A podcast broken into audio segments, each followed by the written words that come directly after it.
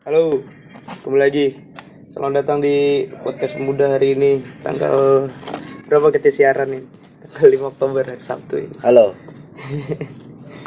Rekaman lagi kita. Gak tahu nih, lagi rajin emang. lagi banyak hal yang ya momentum yang di- harus dibahas kayaknya. Ya habis kemarin tergunjang-gunjingan duniawi kan ternyata mulai ada apa namanya gelombang-gelombang Gelombang masa. gelombang-gelombang ada yang oh ya perlu diingin juga diangkat itu Yoi. sampai ada yang enggak Waduh. krisis kemanusiaan di Papua juga sampai sekarang ternyata belum selesai Iya, turut berduka lah kita sama negara masih belum bisa hadir eh, kawan-kawan yang gugur di medan demonstrasi kan. Ya kayak gitu kayak gitu. Kita kan kemarin bahas soal ya isu-isu yang yang sebenarnya itu yang bikin negara sendiri sih. iya ternyata kita apa jangan-jangan dalam demo tuh dengerin podcast kita iya Waduh. soalnya tuntutannya kok yang kita omongin di podcast Iya. kok kita pembacaan lebih dulu ya Ya wis. Selamat datang teman-teman semuanya di podcast Kata Muda semester 8. episode 7 oh, kemarin 6 ya oh iya, kemarin tahu. sekarang episode 7 Oke lah. Bangun pemudi pemuda Indonesia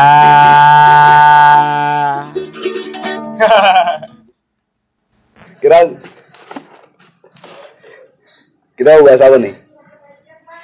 bahas apa ya banyak kemarin kita bahas itu aja karena kita based on Jogja berarti ada Gejayan memanggil itu apa itu? Kejayaan memanggil Jakarta ada Jakarta ada. Jadi kemarin kan kita sempat bahas ini ya apa namanya banyak eh, rencana-rencana kebijakan yang mau dilakuin diberlakukan sama pemerintahan itu mengundang banyak penolakan dan kontroversi gitu kan. Terus akhirnya yang kita baca ternyata beneran gitu gejolak gejolak itu di bukan cuma di Jogja, oh ya di Jakarta malah lebih ngeri gitu kan di kota-kota lain bahkan ada yang luka-luka dan apa menimbulkan korban jiwa. Ini ternyata pemerintah harus dengerin podcast ini sebagai preventif besok kira-kira apa ya kok jadi gini Iya. Pertama kita bahas soal ini, soal lanjutan dari apa revisi UU KPK. Ternyata udah berhasil disahkan di detik-detik terakhir DPR DPR ini Dewan Rakyat kemarin. ini eh, apa namanya menjabat gitu. Nah ini akhirnya mengundang apa ya kemarahan massa yang yang tambah-tambah ini gitu. Wah ya ya gue sih nggak tahu ya kalau misalnya obrolan kita kemarin kan ada pro kontra juga soal KPK itu ya posisinya terus perannya terus ngomongin soal kebudayaan koruptif yang ada di masyarakat kita gitu terus yang lain-lain juga kan nggak kunjung disahkan pokoknya tuntutan-tuntutan itu apa ya udah udah kelihatan banget itu aspirasi rakyat gitu aspirasi masyarakat nah ini pertanyaannya kira-kira parlemen ini DPR nih dengerin aspirasi yang mana ini dari dulu DPR juga gitu gitu. Dan gitulah. itu itu ini loh. Wakil rakyat. Gak ada sih.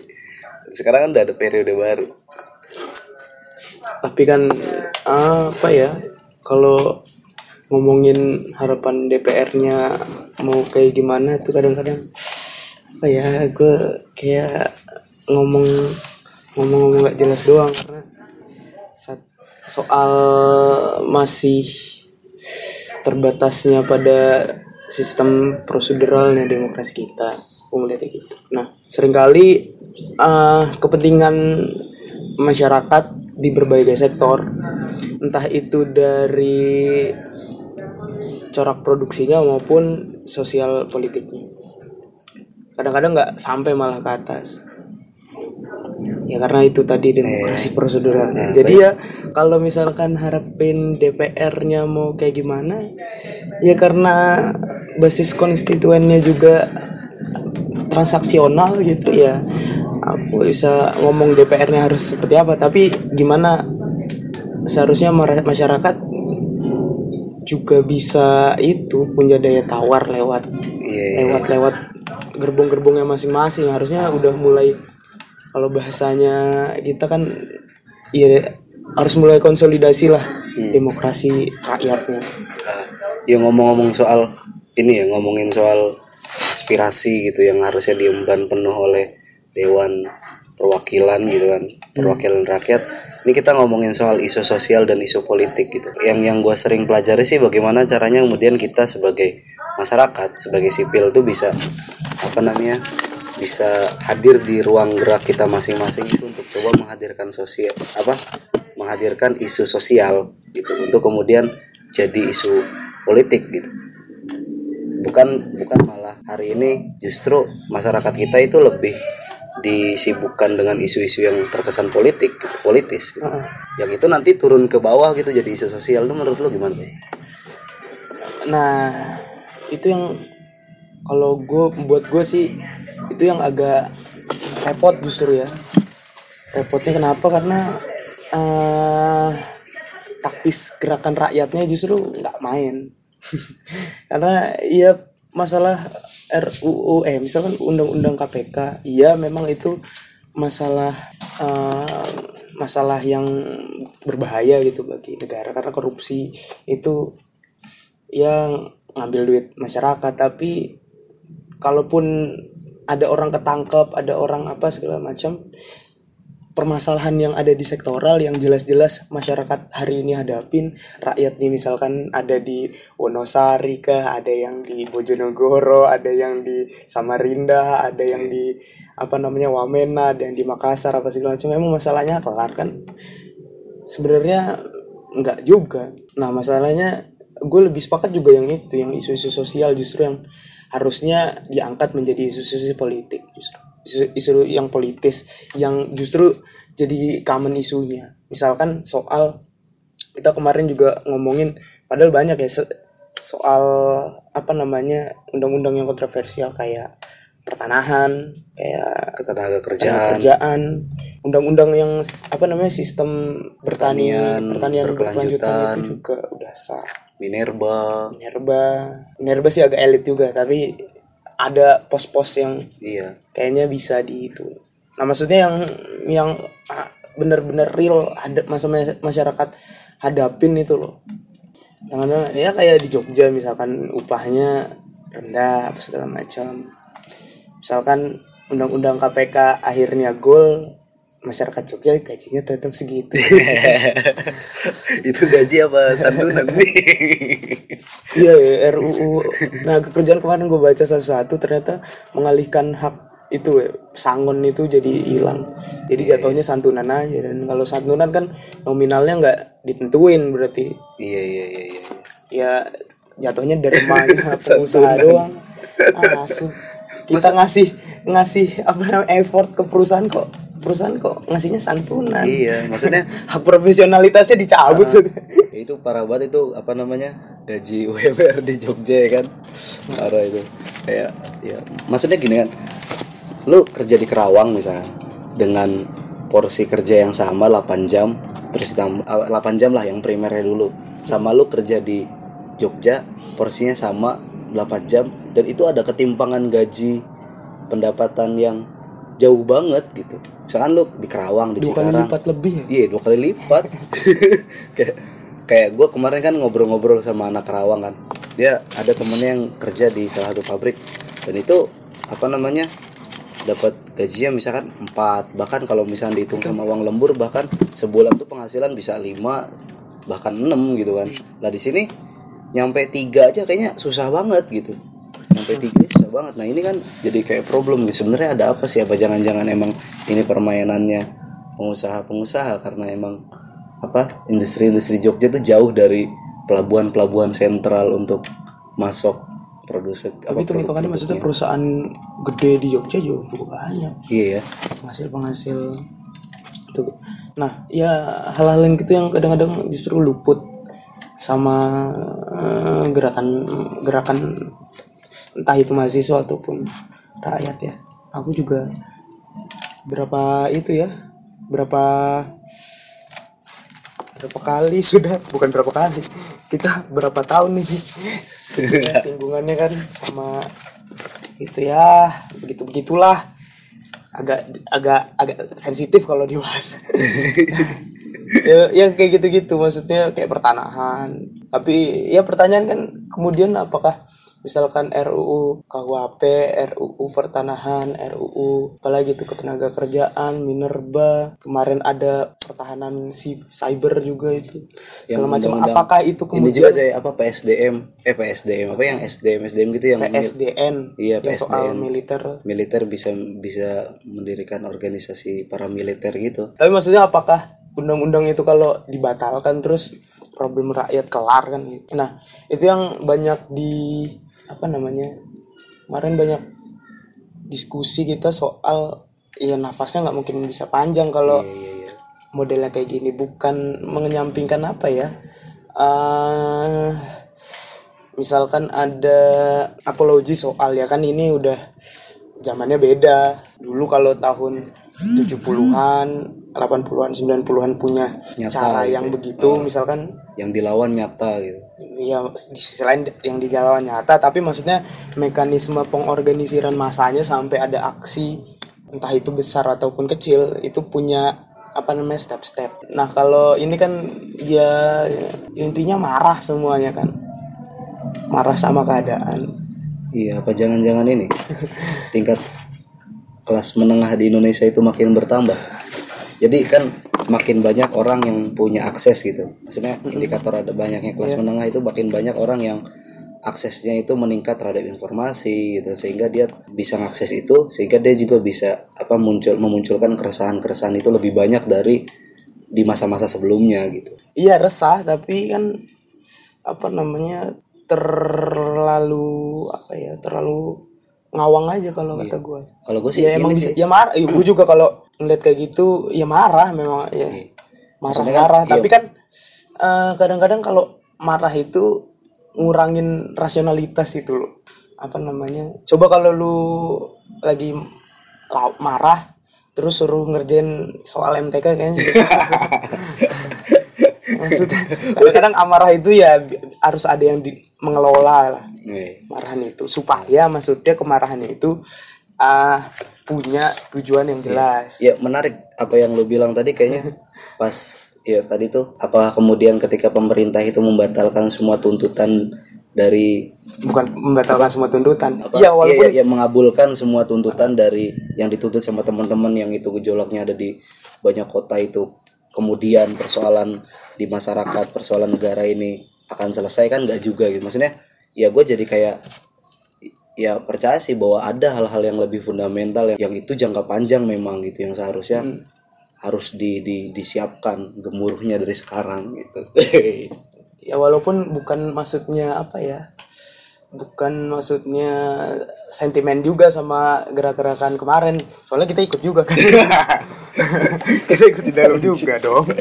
Bukan maksud sentimen tapi kritik anda, otokritik anda jadi korban anda kritik otokritik gerakan itu ya kan memang harus harus ada maksudnya walaupun di luar tuntutan atau soal undang-undang kayak tangkap dan adili pelanggar-pelanggar ham dan ham berat juga. Mm-mm. soal kahut lah segala macam itu juga ada. Tapi maksudnya kan nggak serta merta nah maksudnya yang mau dibidik kan soal omongan ini soal apa namanya ya hora-hore sih oke maksudnya euforia sih boleh maksud cuman hmm, buat gue jadi nggak menarik aja kalau cuman hura-hura toh maksudnya hura-hura dalam nasi yuk turun ke jalan kita Rame-ramean harus gitu. ya harus melawan sebuah ketidakadilan.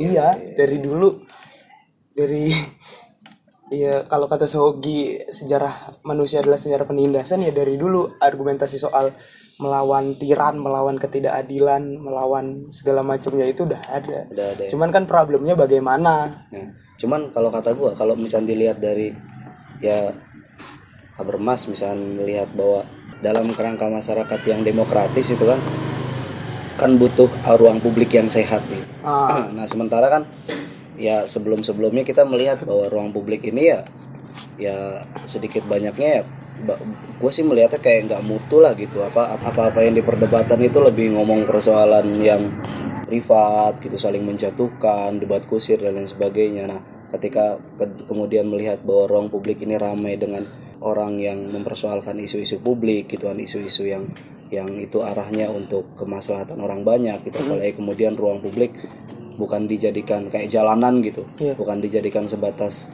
tempat yo laju lajunya transportasi gitu kan. Cuman cuman berhasil diduduki sama publik itu sendiri untuk rame-rame menyuarakan apa aspirasinya. Gue sih mikirnya ya ada ada sedikit kemajuan dah Ah, iya, ada itu. di ruang publik Emang kita gitu. Apalagi soal isunya juga gue rasa maju lah kalau kemarin-kemarin isunya ramutu sekali. Kayak Iya. soal ini semua harus selesai dengan sistem khilafah lah atau Iya. yang kayak gitu-gitu. Ini mu- mutu lah. Cuman mutu. nggak bisa lepas dari kritikan harus maksudnya nggak bisa stuck di situ. Iya iya iya. Eh, iya iya ada ada hal yang benar-benar fundamental gitu. Dan gue juga nggak belum bisa menyimpulkan apa hal yang apa yang fundamental yang harusnya kita selesaikan di bangsa ini misalkan. Kayak misalkan kita ngelihat sejarah bahwa ya penindasan penjajahan itu udah terjadi semenjak apa namanya ekspansi kapitalisme gitu kan ke ke daerah-daerah timur. Pasca itu ya kemudian kita kemudian diatur disetir gitu kan di eh, di apa namanya di konstruk sedemikian rupa gitu. Ya akhirnya kita jadi kayak gini gitu. Akhirnya jadi kayak gini. Nah gue sih kalau ngedenger diskusi ataupun obrolan-obrolan dari beberapa teman-teman ya harusnya bagaimana kemudian kita eh, benar-benar keluar gitu. Keluar dari keadaan sekarang gitu. Paham gak lo maksudnya? Maksudnya ternyata pasca kemerdekaan 45 pun gitu ya bangsa Indonesia nggak bener-bener lepas dari yang namanya penjajahan penindasan itu gitu. Ternyata ada kon apa namanya ada sistem yang lebih besar yang yang kemudian sangat fleksibel gitu kan mempertahankan dirinya dan itu ada sampai sekarang gitu. Nah yang kayak gitu kayak gitu gue sih mikirnya oke lah. Ternyata ada ma- masalah-masalah yang di hadapan kita ini hanya turunan masalah dari masalah besar. Gimana ya? berat sekali. Ya itu ya maksudnya kan itu pembacaan ya. Pem- ah, maksudnya pembacaan. Maksudnya itu analisis analisis kosmopolitik globalnya kan kayak gitu. Gue mau bilang bahwa ya tapi itu teori kritik lawas sih Waduh. Waduh. Berarti gue perlu mengembangkan ini ya. Bacaan gue benar-benar kita upgrade. Pangeran Siahan kan bilang apa namanya otak otak eh apa namanya dirinya milenial tapi bacaannya masih abad 20-an. Iya. Kita udah hidup di abad 21. Iya.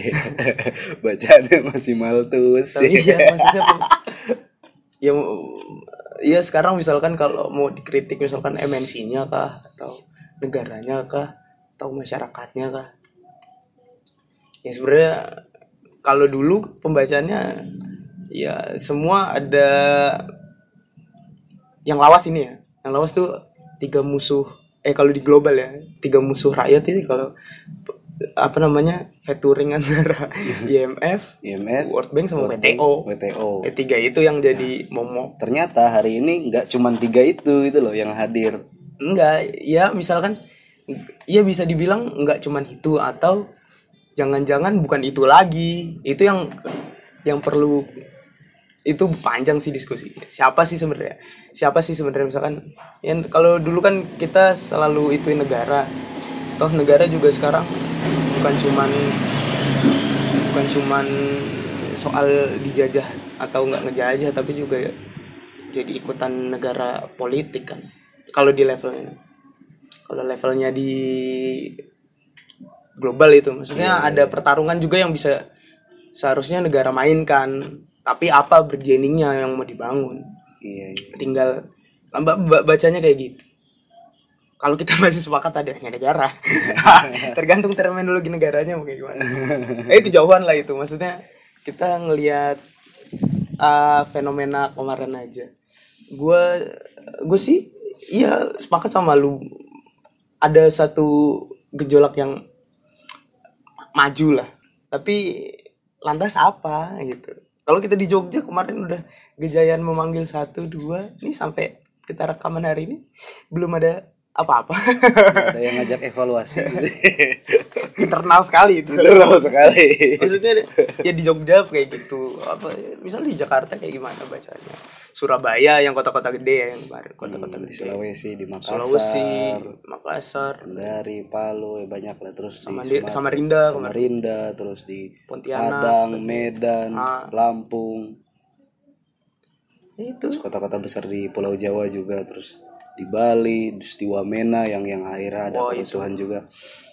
Itu ya kalau kata gua, pertanyaannya kan lantas ya kalau kata gua emang ya ada beberapa hal yang mungkin harus segera diselesaikan menurut masa yang menuntut gitu kayak misalkan ya tuntutan-tuntutan untuk ke negara misalkan untuk memenuhi apa namanya untuk membatalkan berbagai rancangan undang-undang itu kan jadi pembacaan panjang juga kawan-kawan di berbagai daerah gitu bahwa wah ada masalah-masalah yang kayaknya kalau misalkan kita eh diamkan gitu kalau misalkan kita apa ya nggak kita buru-buru sikapi kayaknya eh ya masalah itu bakal jadi borok dan bakal tambah busuk gitu kan. Iya, iya. bakal jadi penyakit. Nah ternyata ada momentum gitu loh.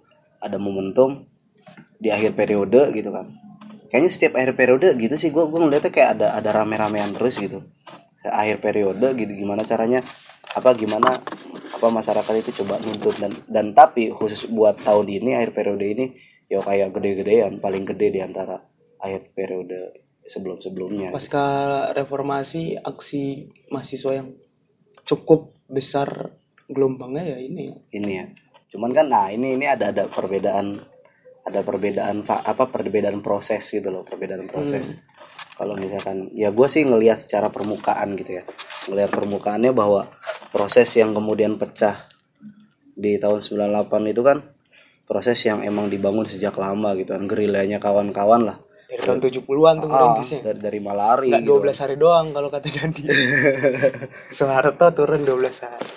Iya malari mati banyak orang Iya, nggak dihitung tuh. mati orang yang hilang orang yang ya kayak gini kita ngobrol kayak gini tiba-tiba hilang. besoknya hilang gitu kan itu emang apa puluhan tahun gitu apa pula apa dua puluhan tahun lah Rintisnya ya ngerintisnya sehingga kemudian muncul bibit-bibit regenerasinya dijaga gitu kan apa radikalisasi dan ideologisasi soal bergerak Ya, pasang surut lah tiraninya. dinamikanya kan. Ah, tapi ada ada ada terjaga cukup terjaga kalau nggak terjaga nggak mungkin 98 bisa pecah gitu kan kalau ya Muridan kan menjelaskan itu semua gitu fasenya itu di di apa namanya di bukunya itu Muridan. Nah yang kita lihat hari ini itu nggak tahu ya apakah itu apa ju- juga merupakan apa prosesnya itu sama kayak apa dari 70 sampai 98 tapi gue kok kayaknya ngelihatnya itu kok kayak nggak terkomunikasikan gitu loh secara baik tapi tiba-tiba ada seorang inisiator yang coba eh memantik halayak banyak terus yang lain dari gerbongnya masing-masing itu ikut terpantik. Tes ayo kita turun jalan gitu. Kayak gitu. Kalau dulu kan terkomunikasi kan secara baik gitu. Kalau yang gua tahu ya dengar-dengar dari orang-orang tua gitu. Dari gerakan A gerbong A gerbong B gerbong C mereka mungkin ideologisasinya masing-masing gitu. Radikalisasi masanya masing-masing di gerbongnya. Tapi mereka itu sering konsolidasi itu terjaga baik lah gitu. Bahkan ada bi- bikin forum komunikasi mahasiswa A forum komunikasi kayak gitu kayak gitu. Sehingga kemudian terjadi apa terjadi konsolidasi yang masif gitu di di di tataran massa gitu. Kalau gua ngelihatnya apa ya?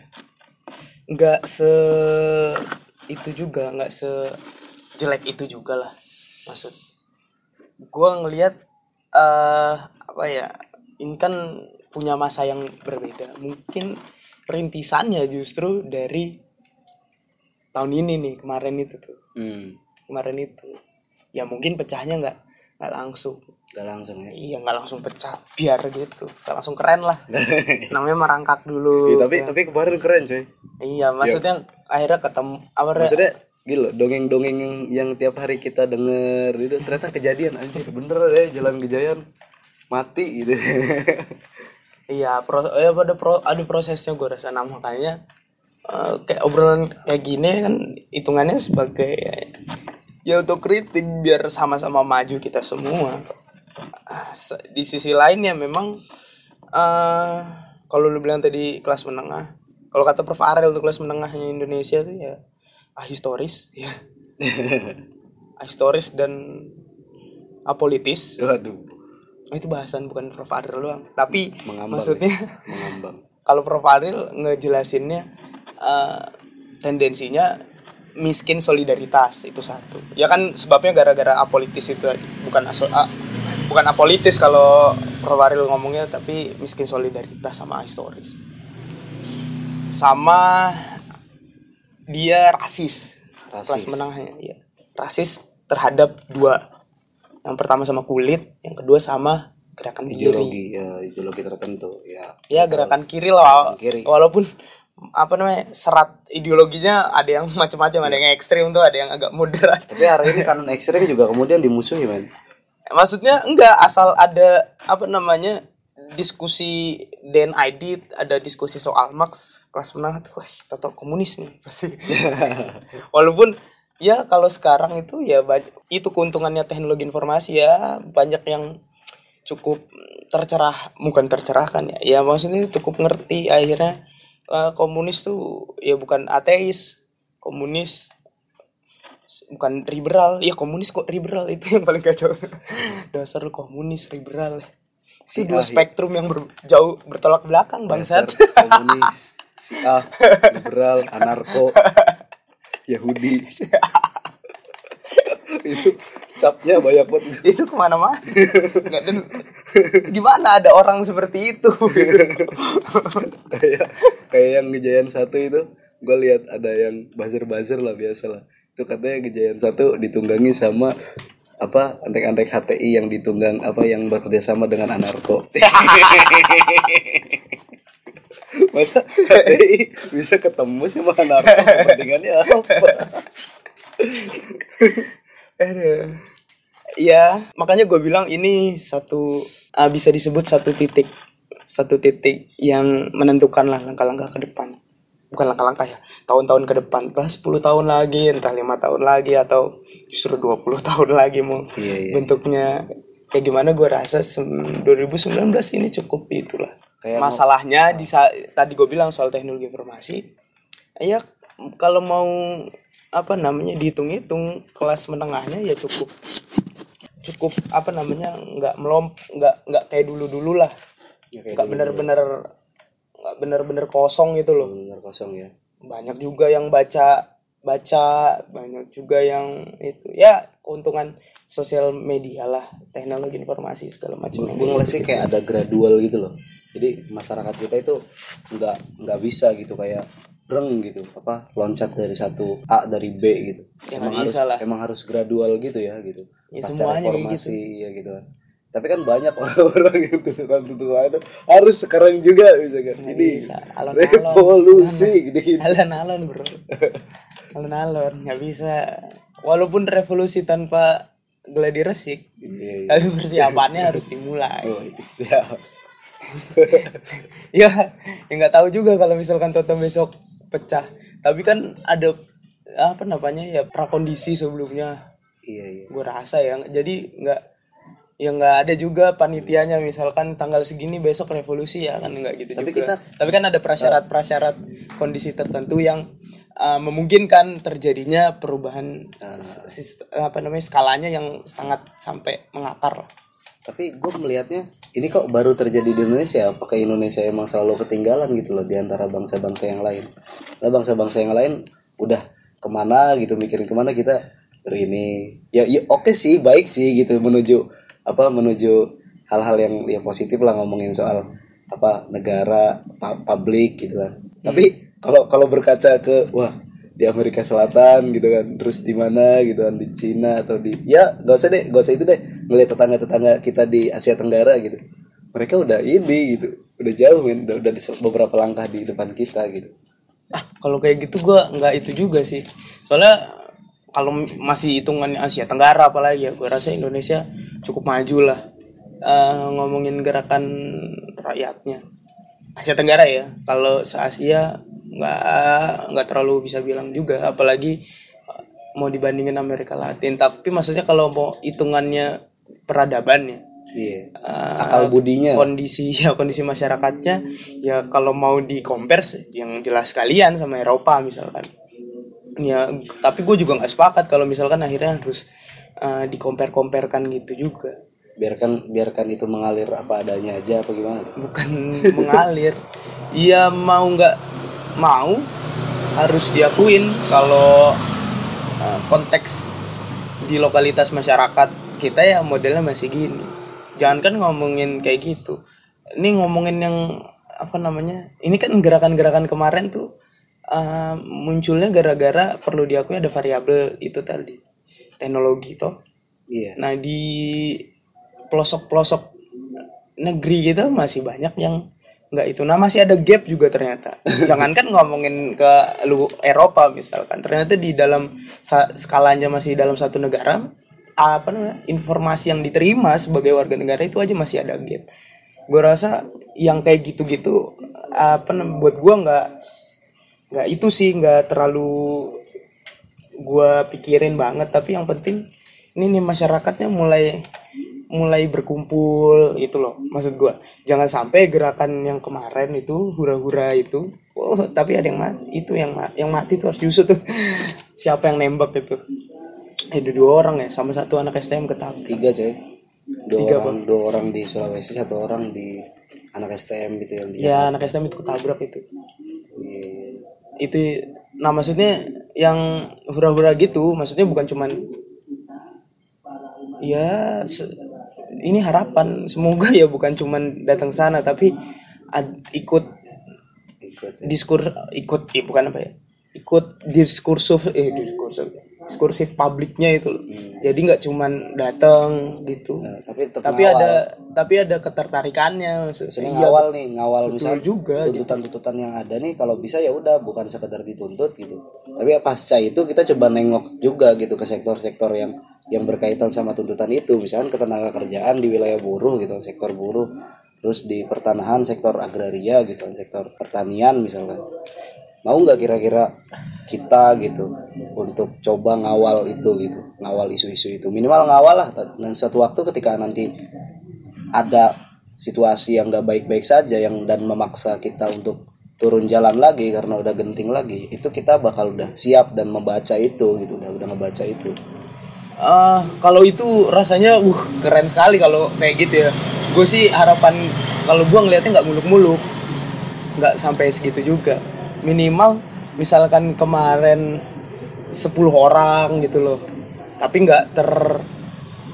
gue masih memandang soalnya organisasi itu simpul apa namanya entah pertemanan dan segala macam itu penting Iya. untuk nantinya mengkomunikasikan gagasan itu gampang kan punya visi bareng-bareng. Misalkan 10 orang nggak punya itu tapi masih interest itu aja ngumpul terus. Punya obrolan kayak gitu yang berkelanjut yang kayak gitu dulu aja Eh, misalkan. ha- hari ini organisasi masih relevan lah ya untuk, ah untuk- itu untuk maksudnya. membangun kapasitas kita. Misalkan selalu relevan kalian yang selama masih manusia. Iya maksudnya maksudnya ini buat buat kalian yang ngedengerin podcast ini dan kemarin ikut rame-ramean di Gejayan panggil misalkan. Terus belum ber, iya terus ber- belum berorganisasi masuk organisasi. Terserah. Apa pun itu. Terserah mau masuk terserah organisasi apa. kek karena ya ya terlepas dari kejelekan pasti ada kelebihan dan dan itu itu bisa jadi kita jadikan alat untuk membangun kapasitas kita gitu. Kan tinggal di dalamnya ya kritik aja kalau misalkan ada A ada B ada C misalkan. Oh kok nggak kok nggak gini? Organisasi kita kok nggak gini kok nggak gini? Harusnya gini Oke. bung. ya kayak gitu gitu maksud gue gue sih lebih mikirnya gitu. Karena gini masuknya kita di satu apa namanya satu ikatan bernama organisasi ini bakal bakal mengantarkan kita. Ngomongin soal pembangunan kapasitas ya capacity building kita akan dibangun lewat ya pendidikan-pendidikan yang dimetodekan di organisasi itu. Misalkan kalau dulu kan ya ada kayak semacam kita tuh dihantarkan untuk lihat langsung terjun langsung gitu nah ke, kalau ke, orang-orang ke konteks-konteks penindasan yang ada gitu loh. 80-an 90-an 70-an lu ngeliatnya hari ini dan zaman dulu gimana? Ya kalau dulu kan ada livin itu loh. Misalkan apa namanya kedungombo ya. Iya iya iya. Ya maksudnya ya entah itu konflik agraria entah itu pendampingan ke serikat buruh ke PUK PUK apa segala macam ada tradisi itu. Tapi maksud gue nggak bisa diituin ya kondisinya sama sekarang agak sulit. Dia ya perlu dimaaf apa maaf maafkan. Enggak, soalnya Perlu gini. di- Soalnya gini. apa kalau- boleh mau beda metode Eh, apa gimana Kalau kalau mahasiswa itu kan motif awalnya motif normatifnya itu awal-awal dia kenapa mau masuk organisasi atau UKM atau apa kan penyaluran minat bakat.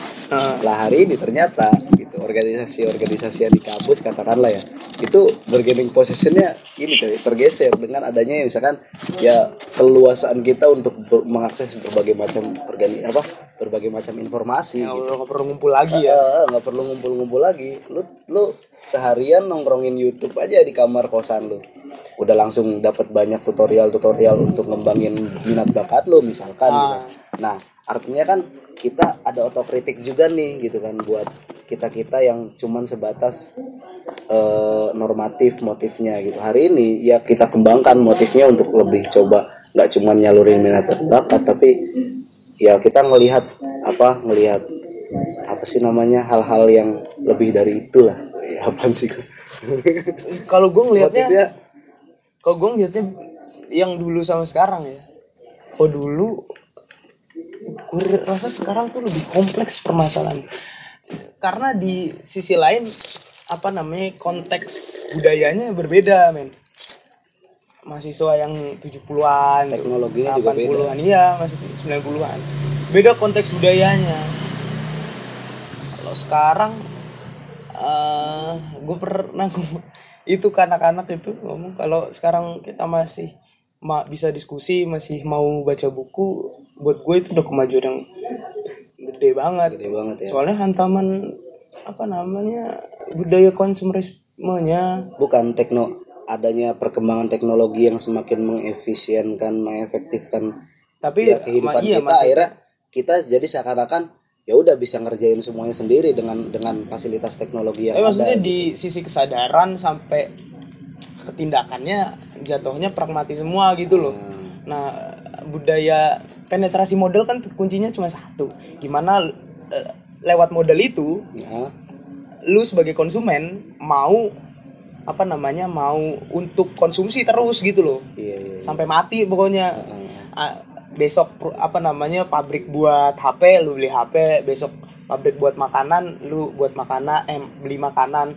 Makanannya ditambahin A ditambahin B. Besok lu beli lagi ditambahin C. Besok beli lagi D beli lagi. Ya gitu itu yang terus dikejar maksudnya itu. Kayak kalau dulu kayaknya karena keterbatasan eh, lain-lainnya itu enggak mahasiswanya karena punya privilege akses pendidikan tinggi kayaknya nggak nggak mau nggak walaupun ada tuh budaya-budaya kayak itu tapi kayaknya belum semasif sekarang. Kayak zaman dulu kan orang mau main game lah ya bahasanya. Heeh. game dalam artian permainan. Itu kan harus ngumpul gitu main kartu ya karena teknologi digital belum ada gitu. Hari ini teknologi digital udah ada masing-masing di kamar sendiri-sendiri misalnya. Udah, udah udah bisa mabar. Nggak semasif nggak semasif dulu nggak semasif sekarang lah pokoknya yang dulu. Eh. makanya lebih susah. Nah makanya kemarin itu yang sampai gede itu jangan memanggil itu luar biasa ya. Keren tapi perlu diidentifikasi motifnya apa. Itu yang perlu diurai sehingga ini tuh maju karena siapa lagi yang mau itu men? Yang akan jadi turbin sejarahnya kalau bukan adik-adik mahasiswa lah. Kalau saya kan sudah wajib. bekerja waktu tak tentu. Bangsa iya gimana ya. Ya gue sih berharap 10 tahun ke depan misalkan gue masih hidup itu ada perbaikan demi perbaikan yang terjadi di publik ini gitu. Maksudnya ya jadi jadi enak lah kita akhirnya gitu. Wah enak gue gue jadi sipil gitu kan. Gue jadi orang yang yang kayak misalkan keresahan gue di episode kemarin gue kan warga negara nih. Harusnya setara dong hak dan kewajiban yang yang gue dapetin gitu kan sebagai warga negara gitu kan. Nah gue sih harapannya hak hak kita sebagai warga negara itu ya 5 10 tahun 20 tahun ke depan makin kemudian disadari oleh negara-negara makin hadir terhadap masyarakatnya. Gitu. itu tadi. Kembali ke konteks awal kalau lu ngomongin DPR tadi ya. Kalau gue bilang nggak bisa DPR DPR selama masih demokrasinya prosedural ya tinggal hitung-hitungan transaksinya sejauh apa. Hmm. Maksudnya masih demokrasi yang maju tak gentar membela yang bayar gitu.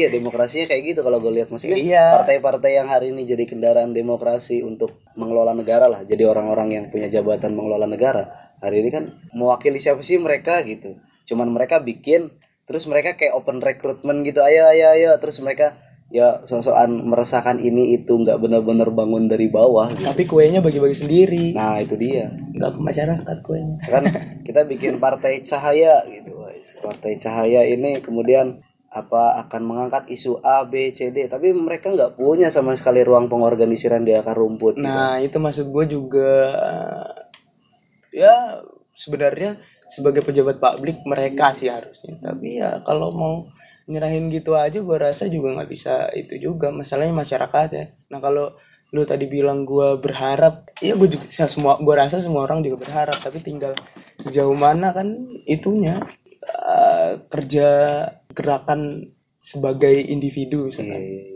Misalkan lu mau jadi jurnalistik, eh jurnalistik, lu mau jadi jurnalis, jurnalistik masih sifat ya.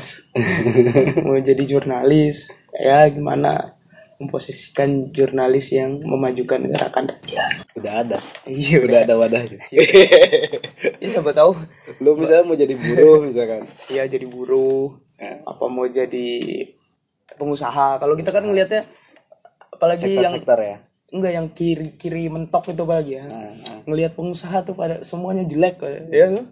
iya iya iya iya. mereka kan punya perspektif yang kayak gitu tapi penghisap gitu ya. Iya penghisap lah kalau yang kiri kiri mentok tuh kan. Kalau gue sih ngeliatnya pengusaha juga ada yang baik. Ya tinggal gimana aja apa namanya punya sistem yang dibangun seperti apa yang punya apa namanya keadilan juga buat pekerjaannya. Nah, misalkan ada pengusaha-pengusaha progresif juga buat apa namanya organisasi sendiri keren juga ya. Walaupun agak susah dibayangin. juga kan dia ya ini ini ini istilahnya kayak bunuh diri kelas gitu dia, Bukan dia, bunuh, nggak bunuh diri kelas kalau itu apa ya namanya ya. Enggak, maksudnya dia tuh enggak kalau misalnya apa hari ini tuh tesisnya adalah rantai makanan paling atas itu dia gitu yang menikmati keuntungan paling banyak sementara kerjanya itu sedikit gitu loh yang kerja orang-orangnya gitu. Terus kalau misalnya dia bunuh diri kelas gitu. Oke, karena kamu kerjanya lebih banyak dari saya gitu. Ya wis tak tambahin upahnya gitu. Tambahin upahnya. Saya emang nggak ngambil banyak-banyak gitu ya. Mungkin ya udahlah segini cukup. Maksudnya ya, ya namanya Ada nggak pengusaha yang kayak gitu ya? kayaknya ada dah. Ada ya. Semoga Maksudnya ada. nggak itu, maksudnya nggak nggak gila-gilaan yang eksploitasinya. Masih masih misalkan 8 jam kerja, ada tunjangan, anak istrinya diperhatiin. Hmm, ya memanusiakan manusia Iya. gitu. Misalkan pak anak saya sakit, ada tabungan, pinjemin. Gue rasa ada orang-orang kayak gitu. Eh, kenapa si Mbak itu apa namanya nggak kerja gitu? Haid Pak gitu, haid hari pertama. Oh, ya udah ya udah. Gak apa santai aja. Nanti kabarin aja kalau udah Iya nggak apa-apa, tapi kerjaannya ini harus yang ada yang handle. Jadi Masa kalau deadline ini gitu. ya maksudnya logika kerja sama logika kemanusiaan kayaknya nggak bisa, harusnya jangan lepas tuh. nggak lepas ya. Walaupun ya hari ini pasar ini kan bisa nggak pasar itu punya melihat sisi kemanusiaan terhadap Nggak bisa. mekanisme produksi di bawah bisa. gitu. nggak bisa ya nggak bisa yang bisa yang bisa ngerubah itu ya apa namanya ya perusahaan mau mau mau kebijakan perusahaan ya mau secara mereka swasta juga gitu soalnya pasar akan pasti bergerak seperti itu. Tapi kan pertarungannya itu ya kalau nggak bener-bener maju ya dilibas sama model yang lebih gede kan pasti gitu. Atau ini negara hadir gitu loh. Ya itu yang Negara bisa. hadir, iya negara hadir di di tengah eksploitasi besar-besaran tarik pajak yang banyak yang kemudian itu akan dianggarkan ke apa namanya tunjangan-tunjangan masyarakat di berbagai sektor misalkan. Pendidikan gratis misalnya ya untuk kelas masyarakat tertentu lah misalkan kesehatan gratis misalnya penghasilannya 100 juta ke atas Iya. pajaknya ya digedein loh gede.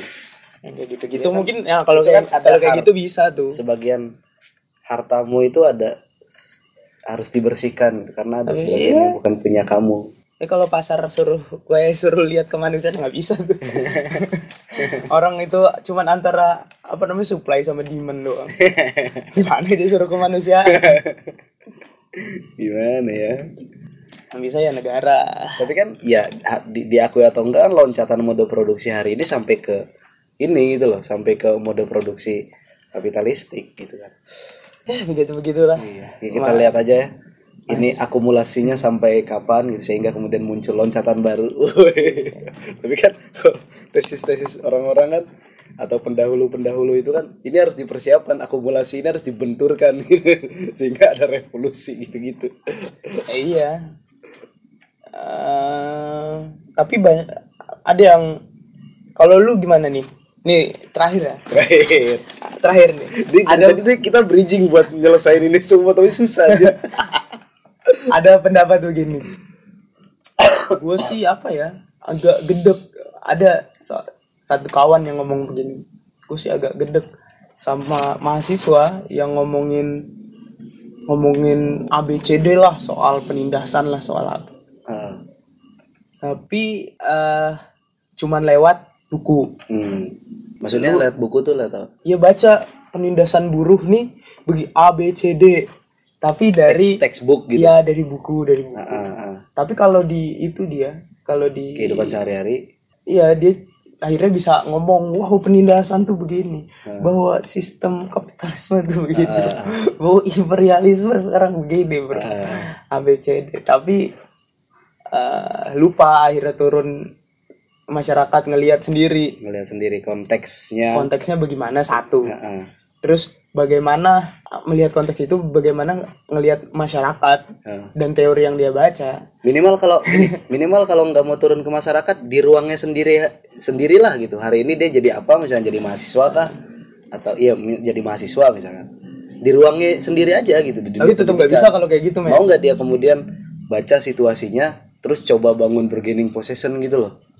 Gimana nih seharusnya sektor gua gitu tempat hari ini. Iya di sisi lain gitu juga tapi maksudnya gitu.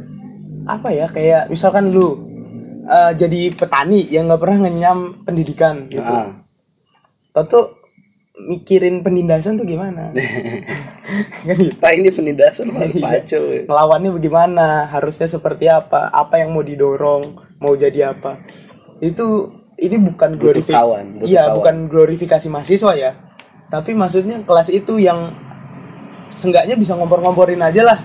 Kalau dia udah punya teman ngobrol terus jadi misalkan eh, main ke sektor apa namanya petani yang punya petani yang ideologis main ke buruh punya buruh yang ideologis punya ke masyarakat miskin kota yang ideologis.